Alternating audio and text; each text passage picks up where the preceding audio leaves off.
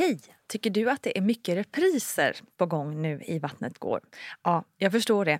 Det beror helt enkelt på att jag, Nina Campioni, just nu har en pop-up second hand i Modgallerian i Stockholm. Så min tid räcker helt enkelt inte tid att göra så många avsnitt som jag hade önskat. Men tills jag är tillbaka på full tid, kom gärna och hälsa på mig i Modgallerian. Vi ses! Jag fick inte min son att somna på kvällen. Och jag bara satte mig bredvid spelsängen och jag blev så otroligt arg. Mm. Att jag kände att jag vet inte vad jag ska ta vägen. Hej, hej, hallå kära vänner. Varmt välkommen ska just du vara till ett sprillans underbart nytt avsnitt av Gravidpodden Vattnet går med mig, Nina Campioni. Jag tycker att vi går pang på rödbetan den här gången. Ibland kan man ju liksom göra det också utan att eh, gå massa kringelkrokar kring massa annan information. Och veckans gäst träffade jag redan i februari. Alltså innan vi ens visste något om en kommande coronapandemi. Felicia Sjösten bjöd till och med på semlor dagen till ära då vi sågs på självaste fettisdagen. Nu blir det snack om förlossningsdepression, grav sömnbrist och bipolär diagnos. Men också igångsättning och akut kejsarsnitt och känslor som spretar åt olika håll.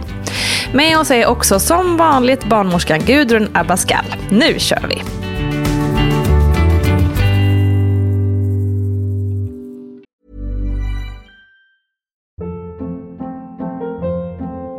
Hold up. What was that? Boring. No flavor. That was as bad as those leftovers you ate all week. Kiki Palmer here, and it's time to say hello to something fresh and guilt-free. Hello Fresh. Jazz up dinner with pecan-crusted chicken or garlic butter shrimp scampi. Now that's music to my mouth. Hello Fresh. Let's get this dinner party started. Discover all the delicious possibilities at hellofresh.com. Hey, it's Ryan Reynolds, and I'm here with Keith, co star of my upcoming film, If, only in theaters, May 17th. Do you want to tell people the big news?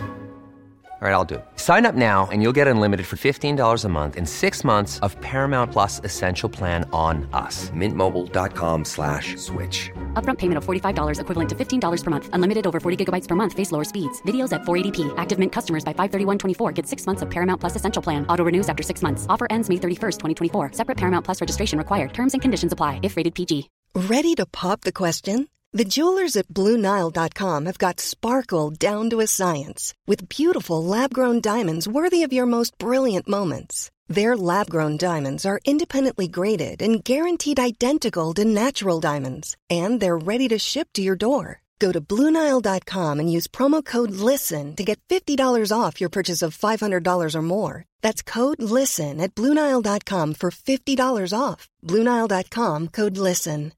Here's a cool fact a crocodile can't stick out its tongue. Another cool fact you can get short term health insurance for a month or just under a year in some states. United Healthcare short term insurance plans are designed for people who are between jobs, coming off their parents' plan, or turning a side hustle into a full time gig. Underwritten by Golden Rule Insurance Company, they offer flexible, budget friendly coverage with access to a nationwide network of doctors and hospitals. Get more cool facts about United Healthcare short term plans at uh1.com. Du kom in här i studion med semlor till mig. Mm Lite pluspoäng, tycker jag. ja, det var Hint min tanke. till alla andra gäster i podden framåt. Du kom också in med en jättefin gravidmage. Vilken vecka är du i nu? Eh, nu är jag i vecka 32 plus någonting. Mm. Oklart hur många dagar. Mm. Mm. Och hur har du mått i den här graviditeten? Eh, jag skulle säga att den är som första graviditeten fast värre. Jag har haft väldigt mycket gravidillamående. Otroligt trött. Och jag känner mig tyngre fortare. Mm. Jag blev liksom stor eh, fortare den här gången. Mycket näsblod. Mm. jag är tydligen sån som får mycket näsblod mm. när jag blir gravid. Men eh, ja, det känns ändå bättre nu när jag kommit så pass långt. Det är inte så mycket illamående kvar. Nej. Det är bara att det är tungt. Vi ska gå in mer på det här med den, din psykiska hälsa också. Ehm, men jag tänker just, eh, hur har det funkat nu under andra graviditeten? Eh, ja, den här gången så vet jag ju att jag har en diagnos. Mm. Eh, och jag har ju fått väldigt mycket bättre förutsättningar den här graviditeten. jämfört med första hade jag ganska mycket eh, panikångest och generell ångest i början av graviditeten. Eh, Medan nu äter jag liksom mediciner, känner mig mycket mer stabil. Man följer mig också på ett annat sätt, alltså ex- extra mycket. Från eh, ja, vad gäller den psykiska delen. Eh, så att man liksom gör medicinjusteringar tidigt när man känner att nu behövs det nog ökad dos eller vad det så. Tycker du att det har funkat bra? Känner du dig liksom trygg med den, med den, den delen av, av gra- graviditetsvården? Liksom? Alltså jag skulle säga att det är över förväntan. Jag tycker vad man vill om vården. Och den är liksom verkligen inte perfekt på alla håll. Men här känner jag verkligen att man har tagit sig tid och liksom inte bara vifta bort den. Utan man fångar upp folk i min situation väldigt väl. Och det är också i och för sig tack vare att man liksom har gjort den här processen innan. Att man har fått kontakt, etablerat en kontakt innan man blev gravid. Eh, så... Men får jag fråga, har det legat då mycket på dig att vara tydlig med att nu är det så här, så här, så här för mig? Ja, det är både och. Mm. Eh, nu skulle jag säga att under graviditeten så är de måna om att träffa mig oftare Mm. än, än att det är liksom jag som hör av mig. Men jag, de har sagt till mig att du måste också höra av dig när du känner att du börjar må sämre eller om du undrar någonting. Mm. Eh, så att det är både och. Okej, vi backar bandet så ska lyssnarna få förstå mer vad det är vi pratar om.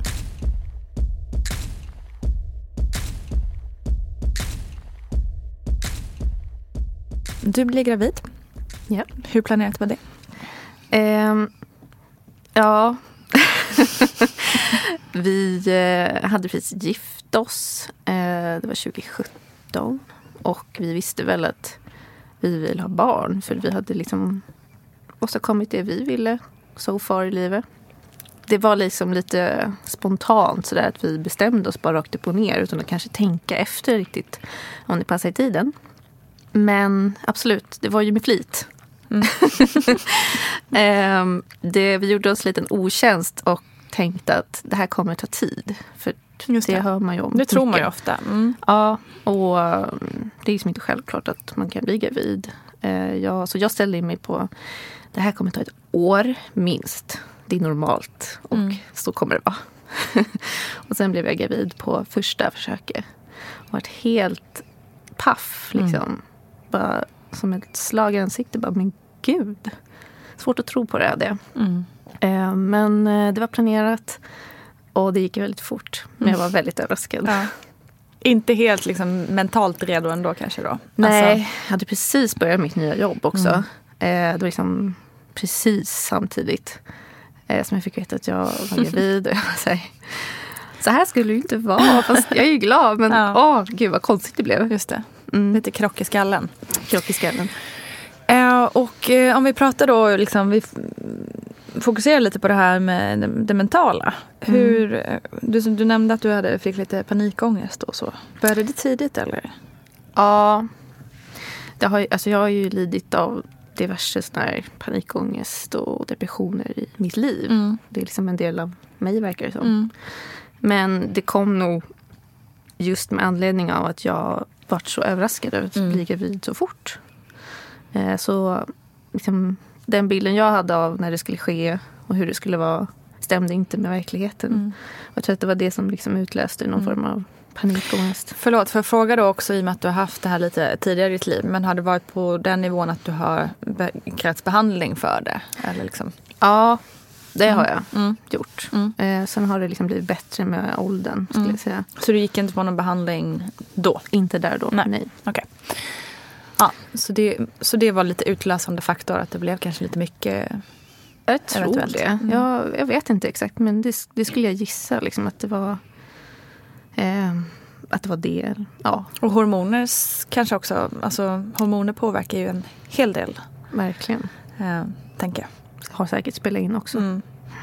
Hur upplevde du det här då när det kom? Ja, men jag tyckte det var väldigt jobbigt. Jag gick och tänkte mycket på hur det påverkar barnet. Mm. Att gå runt med en sån här ångest. Gick mindfulnesskurs Mm. för att kunna hantera det.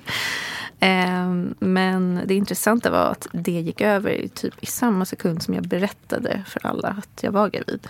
Mm-hmm. Så det kan ju också vara det här att liksom gå och bära på någonting eh, hemligt. Liksom, att behöva vänta som jag kände att jag behövde kanske. Ja, och intressant. ville ett tag. Ehm, sen så vid, i månad fyra, när jag berättade då slutligen för jobbet till sist, Mm. då, då släppte det. Och då kunde jag verkligen njuta liksom resten av tiden. Mm. Mådde psykiskt väldigt bra. Gud vad skönt. Det var jätteskönt. Du kände, ja, då, nu, min hobbyanalys. Mm. Ja, men man tänker ju då liksom nytt jobb och att du bara så känner dig kanske, alltså inte för att man ska det, men man kan ju känna sig då lite, ah shit nu lite dumt kanske, eller ah, vad ska de tycka nu? Alltså, Verkligen. kan jag tänka mig att man fick mycket sådana tankar. Lite skuldkänsla Ja. där. Eh, och så här, ja men lite så här lojal, lojalitetsgrej. Här har de liksom. satsat på mig och Ja, sen så, ja, lite ska den. försvinna snart. Ja, Liksom. Vilket ju man absolut inte ska behöva känna, men Nej. jag gissar att det är ganska naturligt att det kommer. Ja, och, och särskilt också vi, där jag jobbar så eh, tillämpar man liksom provanställning ett halvår och sen blir man fast. Ja, ja, ja. Eh, så också så här, ja, Oh, tänk om ja. jag inte blir fast då? Nej. Står jag där sjätte månaden Ja. och utan Inga jobb? pengar. Nej. Hoppa in på fattighuset Ja, det, direkt. det la nog också till på min Det är ångest klart. Mm. Men det är ett jättebra företag så att, nej, jag Det blev, jag blev kvar. Liksom. Ja. Hur eh, förberedde du dig för förlossning sen? Jag läste lite böcker, Föda utan rädsla. Mm. Jag gick en sån här profylaxkurs, Mm. jag och min man. Jag tog också del av väldigt mycket poddar, som Mm. den här såklart. Lyssnade, för jag tycker att ju mer jag vet, desto tryggare känns det. Mm. Jag- Var du orolig inför förlossningen? Ja, jag var liksom orolig inför det här okända. Mm. Inte så mycket smärtan. Jag upplever mig själv som en relativt smärttålig person. Eh, det, det var jag nog inte Det där och gjorde då. jag också. Ja, jag är lite naiv där. Men eh, framförallt det här stora okända. Liksom, hur ska det gå? Hur ska livet se ut? Mm. Eh, vad är det för barn? För mig var det liksom, visst jag har burit honom men det är ju en främling någonstans som ska in och det blir en ny dynamik Mm. i livet och i familjen. Ehm, så att det var jättemånga såna stora frågor som liksom flöt runt och jag fick nog aldrig riktigt ordning på det. Och Jag tror inte att man kan riktigt det heller innan. Nej, Man det är står väldigt där svårt att föreställa bebis. sig tror jag. Ja. Mm. Men eh, försökte liksom mentalt ställa in mig på eh, föda vanligt och bara försöka släppa kontrollen. Liksom. Mm. Och sen tog det lite längre tid än du hade tänkt att komma igång. Ja, precis. Ehm, jag gick över tiden. Mm. Eh, jag gick över tiden då alla eh, veckor man får gå över tiden Mm. i Stockholms län, vilket är två veckor. Och hur kände du där? Kände du att så här, men gud sätt igång mig? Eller var du hellre Nej. så här, nej, Nej, fy, jag gå ville- så länge jag kan? Jag Eller? ville inte bli igångsatt. Nej. Då kände jag nästan att det är bättre med vecka 43 då. Mm. För det var också lite så oro, en av mina orosmål inför. Liksom Mm. att Jag vill inte bli igångsatt för jag har förstått att eh, ja, utkomsten av igångsättningar inte alltid liksom, är som man vill. Liksom. Att det Nej. kan bli kejsarsnitt i högre grad. Det kan vara lite jobbigt, men det kan också gå jättebra. Mm. Ska vi säga. Så det var ett orosmål jag hade. Det här med igångsättning, varför upplevs det ofta som jobbigt? Ja, ska man generalisera nu? Det gör ju vi alltid, eller hur? Ja, det går inte att svara på något annat sätt. Och då tänker jag så här att, att det här att när man sätter igång ett förlossningsarbete så betyder det att kroppen kanske inte hundraprocentigt är med på noterna. Så att man på något sätt tvingar kroppen att göra någonting som den inte är absolut redo för. Sen kan jag tycka att så får man skilja på igångsättningar och igångsättningar generellt så, så säger jag igen så här att det med första barnet så är det tuffare att bli igångsatt än med barn nummer två. Och så sedan är det hur startar man, hur mogen är livmoderhalsen och, och modermunnen. Och det finns mycket olika faktorer. Men självklart så, så kan man nog säga så att, att kvinnor tycker nog att bli det är tuffare. Och det är kanske att det, det tar, man vet inte hur lång tid det tar innan den startar. Så att det blir ju en längre vistelse på sjukhuset, så kan man säga. Och sen så upplever många kvinnor att de här verkarna är mera inte smärtsamma. Och det är, nu är det bara spekulationer från min sida. Du får ju naturligtvis hålla med vilja. Och, och det är ju det här att kroppen och verkarna, det blir liksom inte, de kommer inte i takt med varandra. Vävnaderna är inte beredda för det, så att, att det blir mera smärtsamt. Och sen så kanske det också är så att för att bli igångsatt så väcker det mycket andra känslor också av lite rädsla och lite oro hur det ska gå. Och så förstärker det också situationen. Så det här kan vi prata om hur länge som helst. Men generellt, ja, kvinnor tycker det. Och man vet ju också att sätter man igång en, en förlossning, speciellt om man är förstföderska vill jag betona, så, så avslutas det oftare med en sugklocka till exempel. Och det är något vanligare med ett akut kejsarsnitt under det förloppet. Så det betyder att kroppen är inte riktigt med. Då blir det som det blir. Men jag vill ändå säga att ibland så är det absolut nödvändigt att göra det. Så att det, man får hitta strategier hur man ska hantera det under tiden. Men eh, vi kom liksom 42 plus 0 helt enkelt. Eh, och då hade vi tid för igångsättning. Kvällen innan så kände jag faktiskt några, någon form av verkar. Eh, pinverkar kanske det kallas, jag vet inte. De gjorde ju ont liksom. Eh, så att, ja, 12 timmar innan vi hade tid för igångsättning så hade jag liksom haft ont ändå. Så pass att jag inte hade kunnat sova ordentligt. Okej, Och mm. tänkte att ah, nu är det igång. Man tror att man har gått igång själv. Liksom. Att Ja, man, gud ja. Den här övertron liksom. Känner igen den exakt likadant för mig. Det var äpplen med jättemycket. Aha. Jag kommer komma in Gud vad och duktig jag är här som ligger och bara andas. Och, Mm. Det går så bra. sitter på min pilatesboll och bara... mm. Ja, Ja. igenkänning. Ja, nej, så att vi kom in för igångsättning på morgonen där, vecka 42 plus 0. Och så fick jag ta såna här tabletter, Cytotec tror jag heter.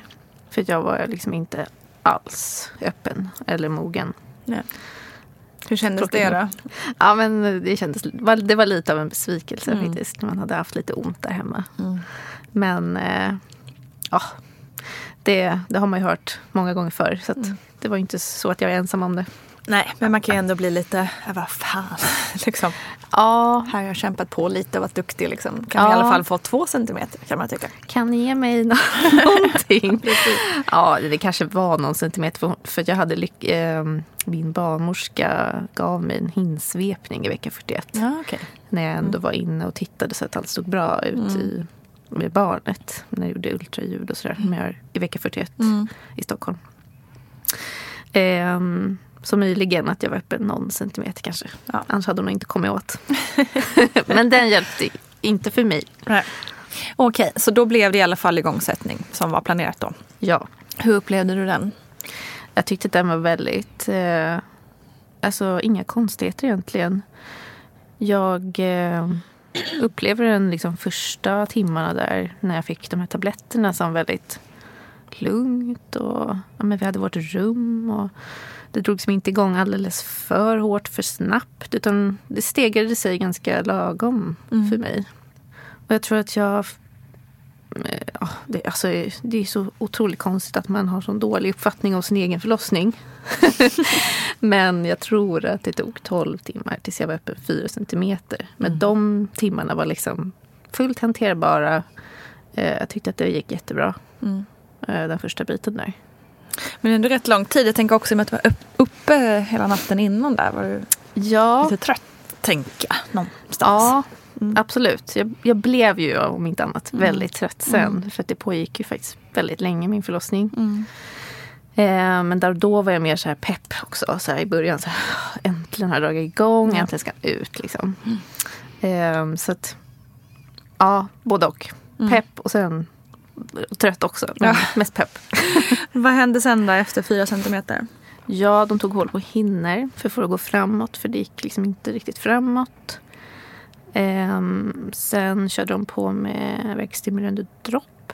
För att det gick fortfarande inte framåt.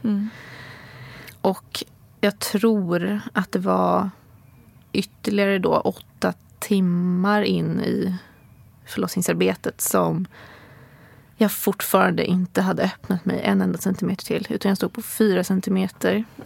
Och där och då när barnmorskan sa det till mig så jag bröt totalt ihop. Alltså det var så jobbigt. Det var ett totalt nederlag eh, från mig, min, mitt perspektiv sett. Och jag kände bara liksom helt uppgiven över att inte ha kommit längre Nej. på så lång tid. Det förstår man ju. Alltså knäckande. Extremt knäckande. Eh, jag bara stortjöt och liksom eh, min man stod liksom och typ grät. Han tyckte det var, alltså, ja, han var så upprörd så att en barnmorska fick gå och lugna ner honom. Liksom. Och han stod och bad om snitt för min del. alltså han var helt i upplösningstillstånd. Jag har aldrig sett honom så. Ja, tyckte du synd om dig då? Eller vad, var- vad, Ja. hur reagerade han? Liksom? Det var det Ja. han reagerade på. Mm. Han tyckte liksom att hur, hur kan man låta det gå så här långt?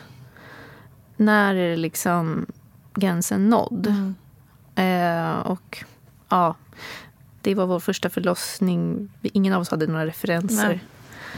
Eh, han såg bara mitt lidande liksom. Så han blev tröstad. Jag fick epidural. Barnmorskan sa till mig, nu Felicia tycker jag att du tar en epidural. För jag tror att det kan hjälpa dig öppna upp dig. Och då vid det laget jag bara, ja, vad som helst. Ja, vad som helst. jag hade skrivit mitt förlossningsbrev så här, naturlig förlossning. eh, men eh, absolut, den var underbar. Mm. Jag kände inte ens att de satte den. Eh, jag hade också hållit på med lustgas innan men ja, det hade inte hjälpt till liksom, i vad gäller öppningsskedet. Så jag fick den här epiduralen. Den kickade in direkt. Jag blev 100% smärtfri. Somna. Ja, fy fan vad skönt. Ja, det var den bästa sömnen i Ja, livet. förlåt att jag svär, men herregud. Nej men alltså, åh, ja, price the Lord. Ja, den var vad underbar. Ja, det förstår jag. det var, nej, det var grymt. Ehm, jag vet inte hur länge jag sov, Nej. men det kändes som en evighet. Mm. Gud vad bra att det kändes som en evighet. Det kändes som en evighet. Viktigt. Mhm. Hur var det när du vaknade då? Jo, de väckte mig. Jag tror att jag kanske sov en 45 minuter i alla fall. Mm. Och så sa de, ehm, Felicia du måste, du måste byta position för hjärtljuden eh, ser inte så bra ut. Mm. Och då låg jag väl på rygg då antar jag. Jag vet inte om det var något särskilt med att ligga på rygg. Så jag fick lägga mig på sidan. Och så stod de där och tittade och så bara, nej, nej men du får nog lägga dig på andra sidan. Och så vände jag mig och la mig på andra sidan. Och så, nej, nej det funkar inte riktigt. Eh, Det blir inte bättre av att du byter position. Så det de gjorde då var att de stängde av det verkstimulerande droppet. Och direkt så blev hjärtljuden bättre. Så snabbt. Så ja, ganska omedelbart. Mm. Ehm, så det verkar som att han var väldigt påverkad av de här Mm. kraftiga verkarna. Mm. Så då stängde de av. Ehm, och jag eh, minns att jag för första gången blev väldigt rädd. För hans skull. Mm.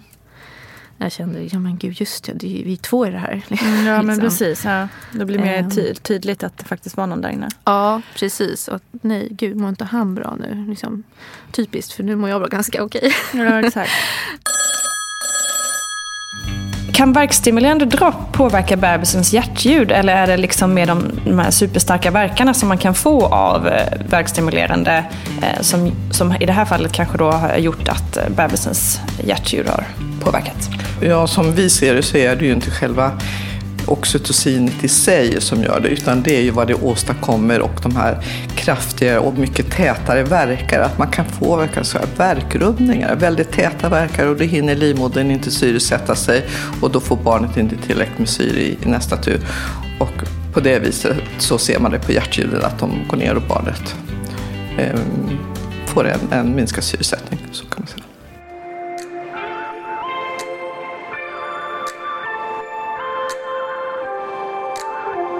De kom in och undersökte hur öppen jag var där Mm. precis i samband med det.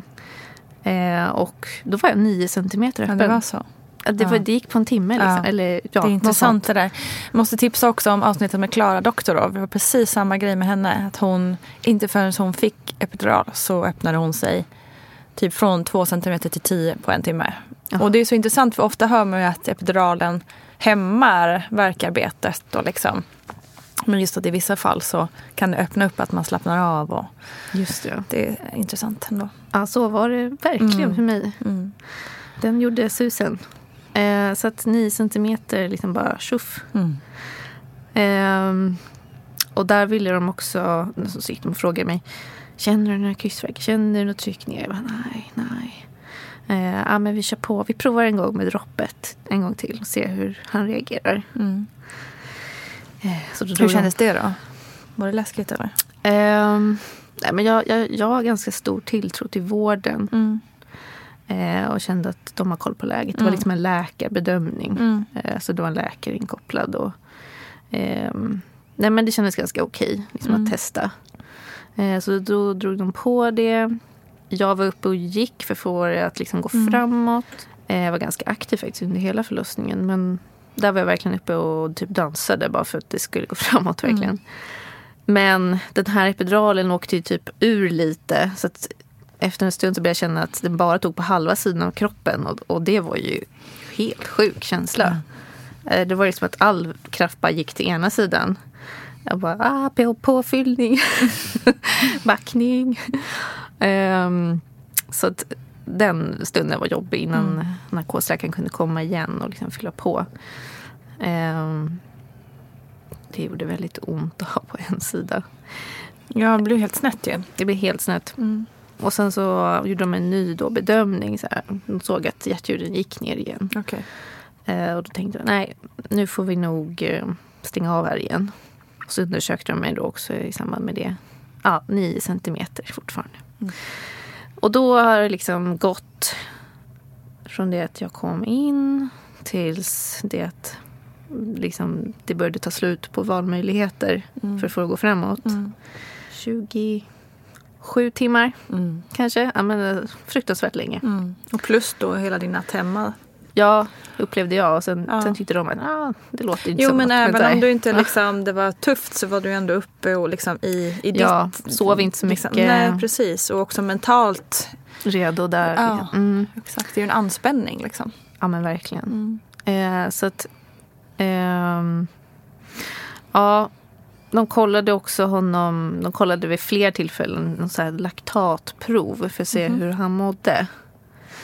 Det är någon form av om man mäter mjölksyra eller Ja, någonting. det låter ju som lakt. Mm. lakt. ja, jag tror att de gjorde det två, tre gånger kanske. Mm. Och den, började, den såg okej ut hela tiden men den, den liksom dalade åt fel håll Mm. för liksom varje eh, prov.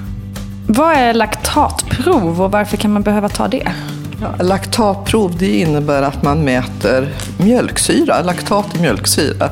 Och då mäter man mjölksyran i, hos barnet. För mjölksyran talar om hur väl syresatt barnet är. Det är precis som du springer väldigt snabbt och förbrukar liksom mycket syre så får du ont i musklerna vilket innebär att du får mjölksyra. Du får en sämre, sämre syresättning. Och så är det hos barnet också. Att blir det blir ansträngningen och stressen för stor hos barnet, ja så ökar mjölksyran i kroppen för den försöker kompensera. Och då tar man det här provet så kan man se och få olika värden så vet man så här mycket mjölksyra i kroppen, det är inte bra för barnet. Det är klart tecken på att, att barnets eh, syreförbrukning är, barnet får inte tillräckligt med syre, så kan man säga. Så det, är ett bra prov att ta under förlossning som är vanligt att man använder. För ibland kan det vara svårt att se på hjärtljuden hur, hur mår barnet egentligen, men då är det här kan man säga, ett säkert prov. Hur gör man det då på bebisen? Då tar man det som, ungefär som ett stick i fingret, men det kommer man ju inte åt barnets finger precis, utan man får ta ett stick i, i barnets huvud. Så att man ligger i gynställning och så sedan så blir det som en gynundersökning och då ser man ju barnets huvud där och då är det doktorn som gör ett litet försiktigt stick, det bara någon millimeter för man behöver bara en liten, liten, liten blodsdroppe. Det är klart att det är en tuff undersökning att ligga i gynställning och så vidare. Men det går snabbt och fort och man får snabbt ett svar på det hela. Så jag tycker att det är bra. Är man tveksam så ska man alltid ta det här provet. Som sa, ja, men, han mår bra men det, det börjar bli liksom jobbigt för honom nu. Eh, plus då att de inte kunde köra på med den här verkstimulerande för då gick hans, dessutom hans hjärtljud ner. Och sen så tittar de också där sista när de undersökte mig vid 9 centimeter. Ja, han, kan, han ligger lite snett dessutom. Det verkar liksom att tippa huvudet mot axeln. Kanske därför han inte kommer ner. Eh, och så frågar de, hur mår du? jag är helt slut. Alltså, gör vad ni vill med mig. Jag var liksom verkligen... Jag hade överlämnat allting. Så vid det laget så var det också eh, byte av team. Precis där, där de kollade mig.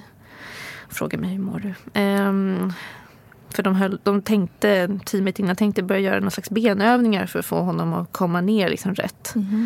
Eh, och sen så kliver liksom nästa team in och bara, här ska vi inte hålla på med några benövningar. Nu blir det snitt. Lite mer ord och inga visor. Ja, verkligen. Den barnmorskan var så... Ja. Hur kändes det? Kändes det skönt? Eller var, Ja, eller? Nej, men ett helgon liksom, Ja. som kom in där. Ja. Och eh, hon gick och pratade med läkaren och beslutet togs att nu avbryter vi Mm. för kejsarsnitt. Och det var så, ja, det, där kom liksom nästa gråtattack. Jag bara, lättnad, ehm, lite sorg, Mm. liksom. Här har man kämpat och så gav det inte så mycket utdelning. Nej, man blir lite snuvad liksom. Ja, men lite så. Men mest skönt liksom att jag bara, åh, det kom, nu är det över. Inte en enda verk till, tack. Exakt. Så fick jag någon slags eh, verkhämmande medel. Eh, så att jag, och så hade vi 40 minuter på oss att liksom landa i beslutet. Och kirurgen kom in och berättade vad som skulle hända. Och, ja, men då plötsligt blev det ganska lugnt och sansat igen. Det låter ju ändå ganska skönt att det liksom blir ett akut snitt men ändå inte stressat och liksom panik. Nej, det var ju inte urakut. Nej. Det är ingen sån här trycka på knappen Nej. eh, eh, snitt. Utan det var mer ett, av, ett avbrytande av liksom Mm. det här normalförloppet. Och så ja, förberedde de liksom för operation. Och Mm. Det kändes väldigt lugnt. Det var mer Skönt. ett oplanerat snitt kan man säga. Mm. Kateter fick jag. Det måste man tydligen ha. um, men vid det laget var bara, gör vad ni vill. Ja, jag förstår det. Ta mig. Exakt. Ta ut honom bara. Mm. Ehm, nej, så att då kunde man plötsligt landa i att nu är det över. Liksom. Mm. Skönt. Det var faktiskt väldigt skönt. Ja. Kändes det också säkert och tryggt på själva operationen? Ja, hade jag kommit in där för ett planerat snitt då hade jag nog tyckt att det var lite så här... Uh, det här står tio personer. Just det. Liksom Mm. full mundering. Mm. eh, man är på sjukhus och så Mm. vidare. Mm. Eh, men där, då kändes det bara... Ja, nej, ni kan ta in en praktikant om ni så vill. I don't care. Ut med nu. Ja. Ehm, jätte, jättebra narkosläkare som liksom hela tiden pratade med mig. Och så här, nu kommer du känna det här. Nu händer det här. Nu gick ditt blodtryck ner så nu får du lite blodtrycksmedicin. Mm. Det kan göra dig illamående. Eh, liksom hela tiden förberedde mig under förloppets gång. Så att, eh, men A plus liksom. Det var en extremt bra upplevelse liksom. Gud vad skönt. Mm. Mm. Jätteskönt.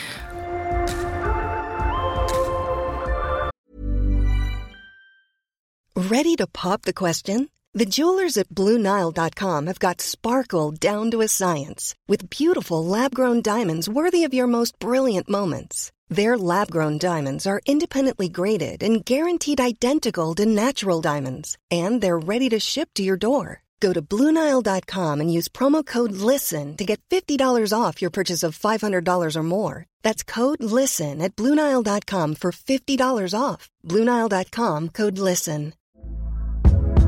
Hey there, it's Michelle Norris. I'm host of a podcast called Your Mama's Kitchen. When I travel, I'm usually looking for a way to find a taste of home when I'm not at home. And one of the things I love to do when I am at home is entertain. And Airbnb allows me to do that. When I was in California recently, I rented a house that had a great kitchen. And when we were sitting around the table, we're all thinking, we're in someone else's house. Someone could be in all of our homes as well. If you have a home, but you're not always at home, you have an Airbnb. Your home might be worth more than you think. Find out how much at airbnb.com/slash host. Hi, I'm Daniel, founder of Pretty Litter. Did you know cats tend to hide symptoms of sickness and pain? I learned this the hard way after losing my cat, Gingy. So I created Pretty Litter, a health monitoring litter that helps detect early signs of illness by changing colors, saving you money and potentially your cat's life. Pretty Litter is veterinarian developed, and it's the easiest way to keep tabs on your fur baby's health right at home. Go to prettylitter.com and use code ACAST for 20% off your first order and a free cat toy. Terms and conditions apply. See site for details.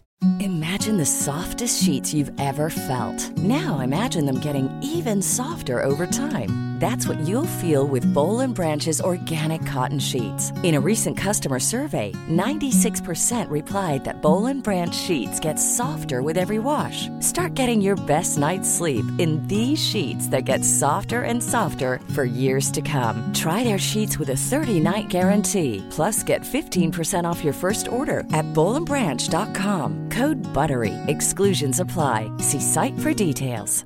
Hey, it's Ryan Reynolds, and I'm here with Keith, co star of my upcoming film, If, only in theaters, May 17th. Do you want to tell people the big news? All right, I'll do it. Sign up now and you'll get unlimited for $15 a month in six months of Paramount Plus Essential Plan on us. Mintmobile.com slash switch. Upfront payment of $45 equivalent to $15 per month. Unlimited over 40 gigabytes per month. Face lower speeds. Videos at 480p. Active Mint customers by 531.24 get six months of Paramount Plus Essential Plan. Auto renews after six months. Offer ends May 31st, 2024. Separate Paramount Plus registration required. Terms and conditions apply if rated PG.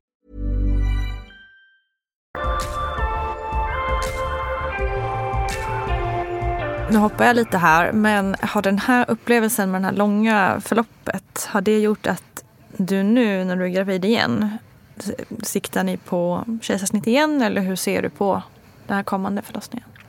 I början, efter, ganska snart efter att jag hade eh, genomgått det där så tänkte jag Fan, man ska göra snitt. Mm. Varför, ska, varför ska inte alla göra snitt? det var ju underbart. eh, sen har det där liksom lagt sig lite. Vi, vi går in med liksom öppna, eh, vad ska man säga, öppna armar. Nej, men, Mm. Öppet sinne. För Ja. att det får utveckla sig så som det utvecklar sig. Så Mm. att plan A är vaginal förlossning. Mm. Eh, sen har man lite, ja, men, lite andra förutsättningar när man har snittat tidigare. Just det. Eh, de vill dels inte sätta igång en hur som helst. Nej. Eh, så att gå över tiden och jag liksom inte är mogen på något sätt att bli igångsatt mekaniskt eller hur det nu är. Mm. Eh, då, börjar man, då funderar man liksom på ett planerat snitt. Mm. Just för att risken att det får bli forcerat och att eh, livmodern spricker. Liksom, den, den risken finns liksom med en igångsättning. Just det. Förstod jag som. Ja. Eh, Det så låter rimligt. plan A, Mm. vaginalförlossning. Plan B, snitt. Hur var det sen då när den liksom var över och du hade kommit ut på andra sidan med en bebis i famnen? Ja, otroligt överväldigande. Så svårt att ta in. Mm. Ehm, och det tror jag alla upplever. Ehm, ja, så fantastiskt, så jobbigt. Mm. Mycket känslor överallt. Ehm, ja, bara alltså ett känslomässigt kaos. Mm. Verkligen. Men sen på det här och kom, kom ju de här besvären som jag först tolkade som en förlossningsdepression. Mm. Det dök upp ganska tidigt. Men jag ignorerade liksom det. Jag tänkte att det här är en del av... Ja, man mår upp och man Mm. mår ner liksom. Vilket ju Ehm, skulle kunna varit liksom. Alltså, Vilket det sannolikt var i början. Ja. Och sen Mm. höll det i sig. Och det var väl det som var eh, det som jag till slut reagerade på. Att det här det släpper tid. inte. Mm. Ja. Vad kände du då? Kan du gå och beskriva? Eh, känslomässigt labil. Mm. Kunde liksom få utbrott. Ganska nära till ilska. Liksom ingen ork. Den är liksom en fysisk trötthet. Och den tror jag var både, både liksom ett resultat av graviditet och förlossning men också ehm, det som sen kom att visa sig vara en diagnos. Mm. Liksom. Men du var mer arg än ledsen eller? Eh, jag var ledsen i början. Ja. Det var liksom upp och ner. Så här, åh, glad. Och sen jätteledsen. Och så. Sen, men när jag liksom har någon form av eh, känsloutbrott då brukar det vara ganska nära, ligga liksom mer åt ilska än Mm. åt något annat. Eh, så jag blev väldigt labil i humöret och jag kände liksom ingen lust för någonting. Jag kände liksom ingen direkt glädje över mitt barn. Ehm, tyckte mest att det bara var jobbigt. Mm. Ehm, allt eftersom liksom att det blev mer jobbigt än roligt Mm. och givande. Och det, det, det barkade åt fel håll. Liksom. Och hur lång, alltså Hur lång tid gick du med det här liksom, innan du började klura på om det var någonting mer än bara, bara inom citationstecken, Mm. en, liksom, en förlossningsdepression? Ja, han är född i mitten av juli och någon gång i... Vad kan det ha varit? Gud, jag måste ha gått ett år Mm. Innan jag sökte vård. Mm. Jag vände mig till eh, BVC då, som är liksom i första hand Mm. där man har en kontaktyta.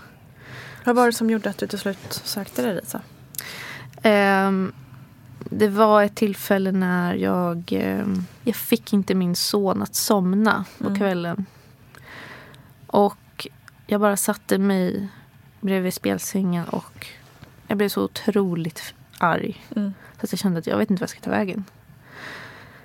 Eh, och det är egentligen en banal grej liksom. Nej, somna inte. Fine. Mm. Alltså så reagerar de flesta kanske. Jag har också varit arg för att mitt barn inte har somnat, absolut. Ja. Men jag fattar att det finns grader. Ja. Nej men det här var liksom, och så eh, sitter jag där och liksom är så arg. Eh, och det bara snurrar i huvudet. Och min man kommer in och frågar vad är det? Eh, och jag liksom går ut till vardagsrummet, lägger mig på mattan. På rygg på mattan. Och typ zonar ut. Mm. Jag vet inte hur länge jag låg där. Det var bara tomt. Jag vet inte om det klassas som någon slags eh, minipsykos. Mm. Eller liksom. Men det kändes som att där låg jag och jag vet inte hur länge. Och det var bara tomt. Mm. Och där någonstans förstod jag att nu är det illa. När jag liksom kom ur det där. Mm. Eh, och då sa jag också till min man, jag, jag tror att jag har fått en förlossningsdepression. Mm. Jag måste nog söka hjälp. Vad sa han om det då? Har han reagerat på att du inte var dig själv? Liksom? Det var ju väldigt tufft för honom. Alltså, Mm. Han fick ju ta alla smällar. Alltså, han är väldigt stöttande. Han sa väl liksom, ja jag tycker absolut att du ska höra av dig så snart som möjligt. Eh, Ring vårdcentralen eller, eller ska du gå till BVC? Eller hur? Ja, men han är väldigt Mm. så här, drivande. Han blir Mm. plötsligt väldigt drivande. Liksom. Att det var jätte, jätteskönt. Sen var det ju såklart inte problemfritt. Alltså, han fick ju ta emot mycket stryk. Mm. Eller verbalt liksom. Mm. Ja, försöker sam- både vara den här stöttande personen och samtidigt vara slagpåsen. Det, Mm. alltså jag tror att det har varit enormt tufft för honom. Jag eh, sökte mig helt enkelt via BVC mm, i samband med att jag ändå skulle dit på kontroll med min son. Och så hade jag en jättefin eh, eh, kontaktperson där. Hans, eh, heter det barnmorska? Är det det? Barnskötare? Oj, oj. Jo, barnskötare tror jag. Ja. Det är. ja. Ursäkta alla Ja, som jobbar med det här. Ja. Eh, precis. Eh, jättefin. Eh, och hon hjälpte mig liksom boka tid på vårdcentralen. Liksom, och, eh, såg till att jag skulle träffa en läkare där. Och så. Det var steg ett i min resa. Mm. Eh, Hur var det då? Var det tufft att liksom... Ja, det Mm. var också ett väldigt stort personligt nederlag. Jag har alltid varit väldigt driven och väldigt envis. Och allt jag gör klarar jag ganska bra. Mm. Liksom. Och jag klarade inte det här. Mm. Det var väldigt jobbigt att erkänna. Mm. Eh, också erkänna att det är mig det är fel på. Liksom. Mm. Det är någon, någonting är fel, det visste jag. Liksom. Eh, och att det låg hos mig. Så det var tufft, men absolut nödvändigt. Att ta det klivet liksom. Så jag fick den här tiden eh, på vårdcentralen där jag då bodde. Eh, Jag fick träffa en läkare som var väldigt läkare. Mm. Ehm, ja, jag beskrev liksom i stora drag hur jag mådde. Och jag var liksom ständigt nära till tårar. Liksom. Mm. Det, jag liksom grät hela tiden. Och han tog liksom det på allvar men liksom, han var väldigt så här, ja, men, lite offensiv. Så här. Teoretisk. Ja, kanske. lite, lite inte så inkännande Nej, kanske. det. Men Mm. eh, jag fick hjälp. Han skrev ut antidepressiva till mig. Mm. Eh, och rådde mig att boka en tid hos deras eh, samtalsterapeut, Ja. kurator. Någon i den genren. Exakt. Mm. Att liksom boka ett möte och liksom ha samtalsterapi egentligen. Mm. För att bearbeta vissa saker. Eh, så en kombination av åtgärder. Det var jättebra av honom.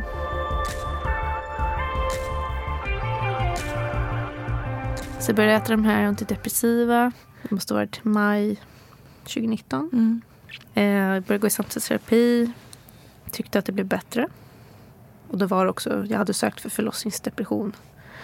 Ehm, Jag tyckte att vad ska man säga, botten höjdes med den här SSRI som det kallas.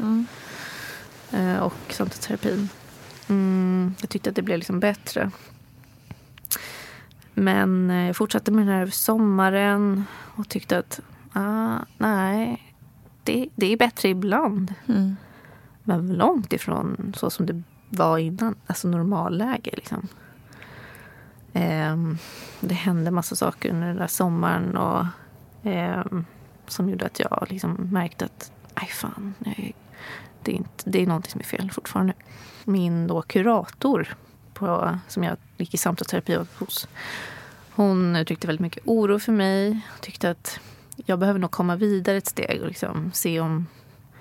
Eh, hon tyckte nog att det kanske var bortom hennes kompetens. Det som jag lyfte fram till henne. Så hon ordnade tid på en sån psykiatrisk mottagning, akutmottagning tror jag.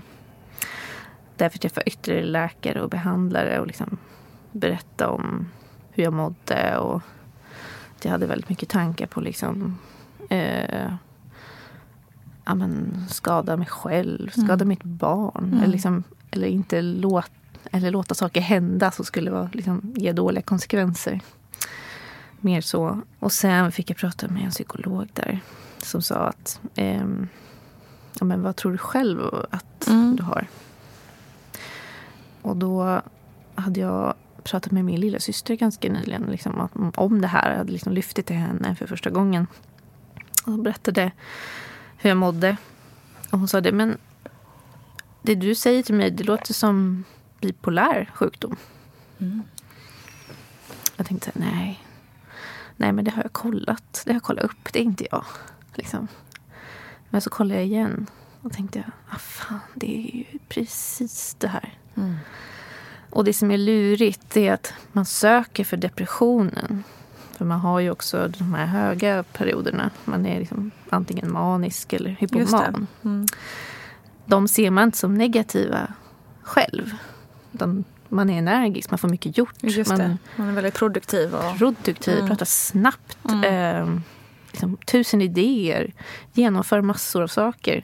Det är ju positivt. Liksom. Eh, Speciellt i vårt samhälle idag så är det superpositivt. Liksom. Exakt. Ehm, så där gick plötsligt klockan upp för mig. Att, Aha. Så då sa jag det att jag misstänker att jag har bipolär sjukdom. Och fick beskriva varför jag trodde det. Och då sa hon, kan du göra så att jag remitterar dig vidare till en mottagning som är specialister på det. Ja, du hör ju många steg det. Verkligen. Eh, det här tog ju flera månader liksom, att ta alla de här stegen. Men det här var det liksom, tredje sista steget. Eller om man ska räkna fjärde, kanske fjärde eller hur det blir. Ehm, så jag fick komma dit till sist. Ehm, Såg du det som en lättnad eller var det en, liksom ett nederlag? Att så här, ett nederlag att ha, få kanske då en diagnos eller var det en lättnad att bara oh, hitta nyckeln till varför? Liksom? Ja, diagnosen fick jag ju när jag kom till det här sista stället. Men eh, jag var så säker på min sak under liksom, den tiden jag väntade på att få komma dit. att eh, Det var liksom bara så självklart att de kunde konstatera det. Eh, och det, det kändes jätteskönt. Ehm, men det de sa också var eh, man gör någon slags rutinblodprov innan man får komma dit. För att se så att all, liksom, vär, ens blodvärden är bra. Och då kunde de se att hmm, det var lite avvikande sköldkörtelvärden. Mm. Så då gick jag på liksom en parallell utredning för det. Och det kunde ju såklart, vissa av symptomen kunde nog stämma in på det. Så det var liksom, ja, det blev, det blev ett litet eh, steg till där då. Eh, innan det liksom, man kunde renodla bort vad var sköldkörteln och vad är liksom en psykiatrisk eh, diagnos. Det här med sköldkörteln, alltså vad, vad gör den egentligen och vad, Varför påverkar den oss så mycket? Ja, sköldkörteln, eller tyroidea som vi säger då, det, det styr kan säga, kroppens ämnesomsättning. Eh, så att, och där kan man, sköldkörteln styrs i sin tur av ett hormon ifrån hypofysen och sedan triggar det igång hormonerna i sköldkörteln. Och här kan man få en, en under och överproduktion liksom, av de här hormonerna på, på olika sätt. Och eh, det vanligaste är väl det här att man får en under, underfunktion och speciellt under graviditeten så vet vi att, att det är viktigt att de här hormonerna verkligen är i balans. För att kvinnor som har så kallad hypotyreos, att de har, har en låg produktion av det här, de får oftare, de har svårare att, att bli med barn, de får, får oftare missfall, de föder sitt barn för tidigt och så vidare. Och sen kan det också, om det är väldigt låga värden eh, få konsekvenser för barnet också, barnets utveckling senare i livet. Så att det här screenas ju alla, alla blivande mammor screenas ju tidigt i graviditeten för att se att har man en så kallad hypotyreos, alltså en underfunktion, så behöver man ställa sig in på läkemedel som, som triggar igång det här så att man får en normal produktion av det hela. Eh, så att jag fick min diagnos bipolär sjukdom Mm, mars 2019. Ja, det måste betyda att jag började med antidepressiva året innan. Mm. ja, men det var tid, lång alltså. tid ändå alltså, för att ja, få en diagnos. Verkligen. Och sen hade jag också sköldkörtelproblem. Jag hade tydligen något man kan få efter just förlossningar. Just det. Mm. Um, men det rättade till sig av sig själv. Mm. det var jättebra. Men det här, pratade ni någonsin om det här att det ska behöva ta så lång tid? Är det för att det är vårdköerna som som gör att det tar sån tid? Eller, eller krävs det en längre utredning för att man ska kunna, just det här som du är inne på, utesluta vissa saker eller liksom studera dig under en längre tid? Alltså, hur, mm. pratade ni om det någonting? Ja, alltså det man märker när man är på så många olika instanser är att ingen har helhetsansvar för en. Nej. Alltså tanken är att vårdcentralen ska ha det. Mm. Att man liksom skickas fram och tillbaka mellan olika specialistinstanser och vårdcentralen. Vilket också var fallet. Alltså att jag eh, sköldkörtelspecialisterna var mm. liksom på ett ställe och den psykiatriska mottagningen på ett annat. Och så där någonstans ska det ske någon kommunikation mellan vårdcentralen och dem. Men alla har ju sina egna köer. Mm. Så att ja, det tar ju så väldigt mycket längre tid än jag tycker är rimligt. Mm. Mår man så dåligt som jag gjorde. Mm. Jag var liksom självmordsbenägen i allra mm. högsta grad. Eh, då är det extremt farligt att, ja, att vänta, vänta på något så banalt. Till. Ja, man har ju de här psykiatriska akutmottagningarna liksom. Mm. Eh, som man alltid kan få hjälp på liksom, omedelbart. Mm. Men just det här att landa i rätt diagnos för att få rätt behandling. Mm. Det är ändå någonstans där dit man vill nå. Mm. Um, det, det, andra är liksom bara kort, kortsiktiga lösningar. Mm. Så att ja, det, det, det var mycket tidsväntan. Det var det, för mm. att komma till varje instans. Fruktansvärt ja. Ja, det var jätte, jättejobbigt. Jag kände att jag eh, tog dag för dag. Liksom. Mm. Och så här, jag måste bara överleva idag eh, också. Jag måste bara ta mig till um, den här affektiva mottagningen. Det var mm. mitt mål. Liksom. Jag måste hänga, hänga kvar. Hur upplever du idag, liksom, alltså efter att du har fått medicin och diagnos och allting och mår bättre? Mm. Hur upplever du liksom, relationen till din son? Känns, känns det jobbigt att du liksom har missat saker? Eller hur känner du det? Det är den absolut jobbigaste delen. Mm. Jag känner verkligen att det första året med honom det är liksom präglat av skit. Mm. Det är liksom som ett smutsigt lager på allt. Eh, usch, det är hemskt att mm. komma till insikt med det. Sen hade vi också, alltså det har inte bara varit dåligt, det har varit väldigt bra också. Men framförallt var väldigt jobbigt. Mm. Eh, att inte komma ur sängen, inte känna glädje, inte orka göra någonting. Bara vänta på att få sova typ nästa gång. Mm. Alltså, det var typ det jag ville göra. Mm. Bara gå och lägga mig, stirra in i väggen. Typ. Mm. Så ja, det varit, det har varit en stor förlust Mm. som jag ser det. Det förstår jag att du känner. Mm. Alltså, lät ju typ som att jag skuldbeläggde dig här. Det hoppas jag att du inte tror. Nej då, nej. Eh, Men jag kan verkligen förstå att det måste vara det som... När man liksom kommer ur det där, den där dimman eller vad man ska kalla det för. Och bara shit, vad hände? Liksom. Ja. Lite panik kan jag tänka mig att man kan få. Ja, det var... Ja, det var väldigt jobbigt att liksom... Hade jag bara liksom sökt hjälp tidigare eller hade jag bara... Ja, också så himla svårt liksom. Man kan Ja. inte skuldbelägga sig själv Nej, för allt. inte på något sätt. Och just det där liksom, hade jag bara gjort si eller så. Det där kan man ju hålla på med en evighet utan att hitta något positivt i. Ja, Liksom. nej, man kommer ingenstans Nej. med det. Nej. Men eh, ändå gör man den Mm, tankegången. såklart. liksom. Men eh, ja, jag får tänka att det finns många fler år. Ja, herregud. Och ehm, du är hans mamma och liksom, ni har tagit igen det här med Roger tror jag. Ja, ja men det kan bara bli bättre Ja. nu, Ja. tack och lov. Ja. Kan man säga att det liksom är ett före och ett efter? ehm, Ja, Det här. stort före och efter. Mm. Från att vara väldigt paranoid, tro att folk ska kliva av på samma station som jag för att de ska förfölja mig. Eh, få såna här riktiga vredesutbrott och kasta saker.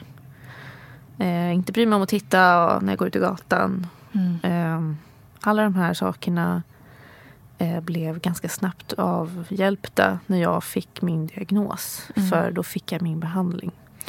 Och den bestod både av...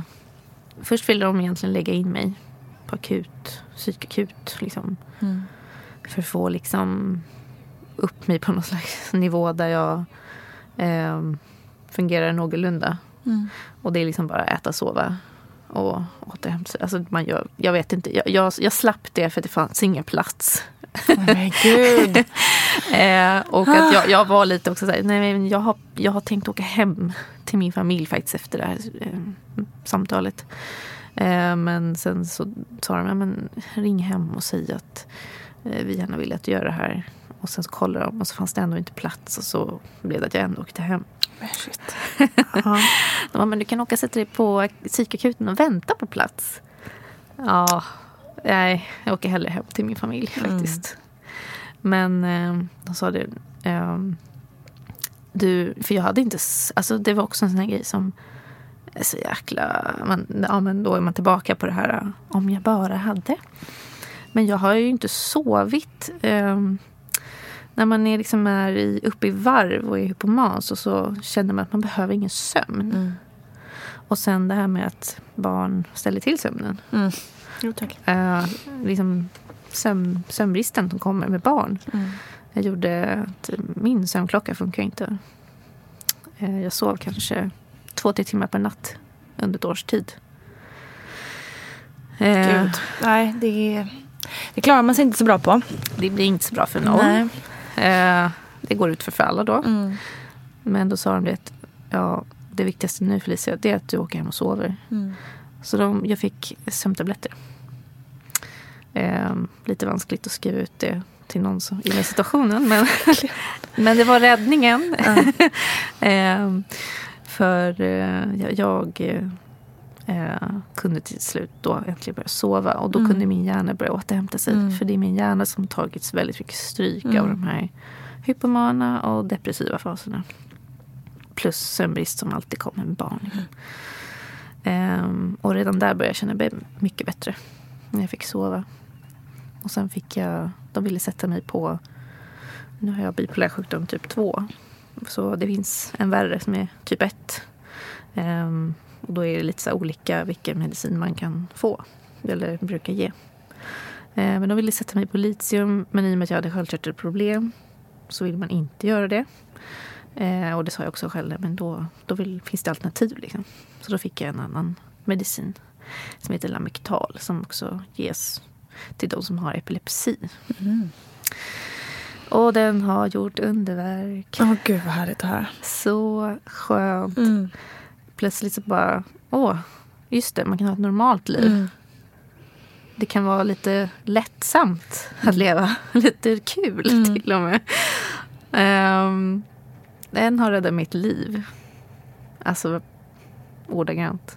Fan vad härligt. Nu svär Ja. jag igen. Ja, Underbart ju. ja, men, tack och lov att det finns. Mm, verkligen. Och att vi lever i den tid vi gör. Mm. Hade det här varit liksom 100-200 år sedan hade man ju blivit inlagd och aldrig ja, fått se sitt barn bort, igen. liksom. bortkastad i någon grotta någonstans. Ja. Du, vad skulle du vilja säga till den som går hemma och känner att det är någonting som inte stämmer? Gå inte för länge. Eh, försök hitta orken att ta hjälp. Jag vet att det är jättesvårt. Eh, och misslyckas man liksom med att gå på ett besök, boka ett nytt. Mm. Försök hitta orken att gå den gången. Be din familj, vänner, partner om hjälp, avlastning. Alltså det är väl de absolut bästa råden Mm. som jag själv hade liksom velat få höra. Mm. Vänta inte för länge. Och det finns hjälp. Om man får hjälp. Om man är tillräckligt eh, eh, beslutsam om man får den. Mm, det där är ju viktig poäng. Ehm, för det är inte så jäkla lätt att vara beslutsam när man mår dåligt. Nej.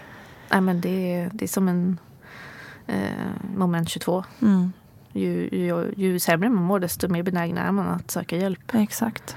Och det är därför det är så farligt att gå för länge. Mm. Man måste vara snabb på att reagera. Och man måste kanske till och med be de som har närmast sig att tala om för en. Precis. Nu har du, Ja. nu verkar lite avvikande. Jag skulle precis säga att man verkligen försöker, alltså kanske vara överärlig till dem runt omkring sig så att man kan få hjälp från dem att söka hjälp. Ja. Och kanske att de kan läsa på lite Ja. inför liksom en förlossning. Att Mm. Så här ser förlossningsdepression ut. Mm, Eller så här ser en Så att det kan ringa lite ut, varningsklockor. Liksom. Ja, Mm. man kanske kan be andra ha koll. För man, Mm. Det är svårt att själv se sig själv Mm. utifrån. När man är där man är. Jag är så glad att se dig sitta här idag och komma med semlor. Bara det tycker jag tyder på att man är på gott humör. Ja, då är livet bra. Då är livet bra. Tack för idag. Tack så mycket. Tusen tack Felicia Sjösten för att du ville dela med dig om detta otroligt viktiga. För en förlossning är ju lika mycket en ansträngning för det fysiska som det är för det mentala. Men det är lätt att glömma bort det där ibland. Stor kram och tack för att ni har lyssnat. Vi hörs på torsdag i Barnet Går. Det blir spännande. Ha en underbar dag.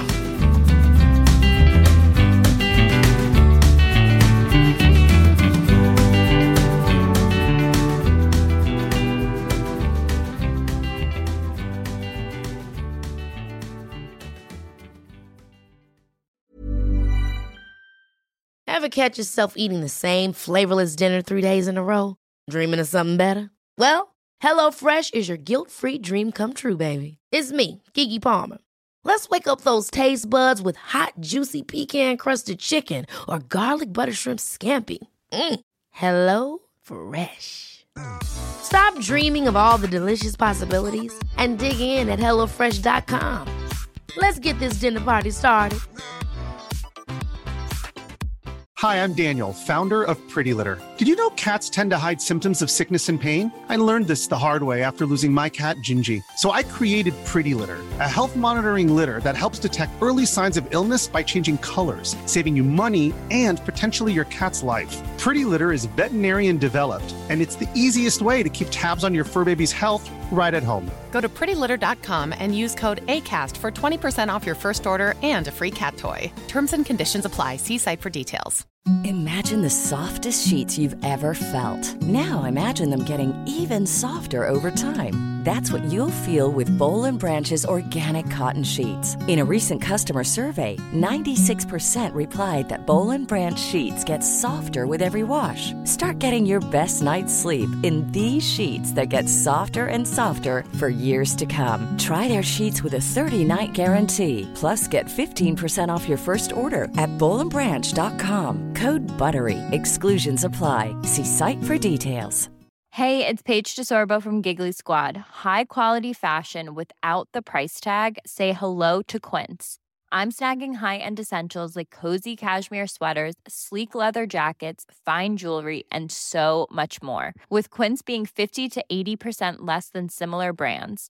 And they partner with factories that prioritize safe, ethical, and responsible manufacturing. I love that. Luxury quality within reach. Go to quince.com slash style to get free shipping and 365 day returns on your next order. quince.com slash style.